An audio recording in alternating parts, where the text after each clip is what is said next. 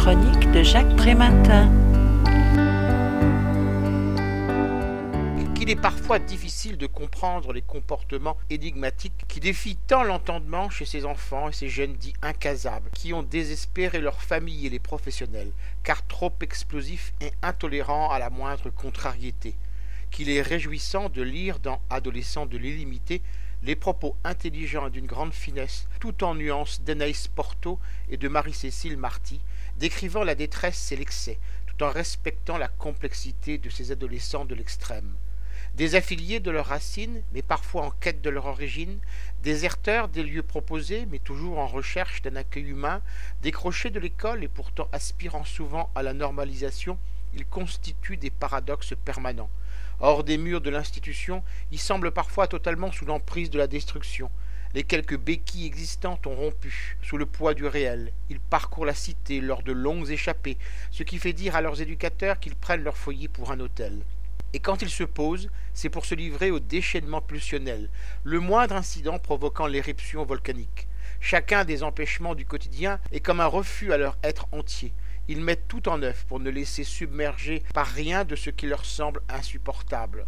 La moindre frustration les fait exploser. Leur bouche avide déborde en rires, grossièreté et cris, réclamant friandises, cigarettes, alcool et autres absorptions expresses. Ils souffrent de blessures éprouvantes, caries aux dents abîmées, fractures mal cicatrisées, maux de dos, maladies de peau, parasites ou virus insistants.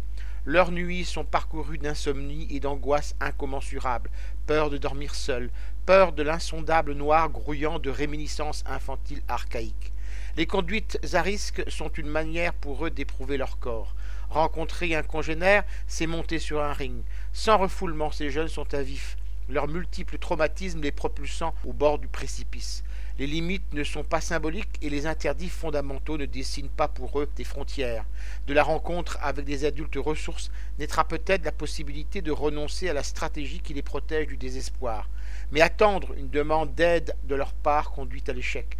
Accueillir leur souffrance, réfréner leur jouissance, offrir une présence accueillante, résistante, pas trop lâche, ni trop étouffante, c'est tout l'enjeu d'une présence réelle qui se risque. Toute relation créée avec chacun est forcément unique mouvante et vivante. Les choses importantes se disent et s'entendent dans les situations inattendues. Il s'agit de cheminer avec l'autre comme il est, à partir de ce que nous comprenons de sa réalité à lui et de ce que nous sommes. Je rappelle le titre de cet ouvrage, Adolescente de l'illimité. Les auteurs en sont Anaïs Pourteau et Marie-Cécile Marty. Il a été publié aux éditions Chroniques Sociales en 2015 et est vendu au prix de 14 euros. Vous pouvez retrouver le texte de cette critique dans le numéro 1192 de Lien Social. Il est consultable sur le site du journal www.lien-social.com. Je vous dis à bientôt.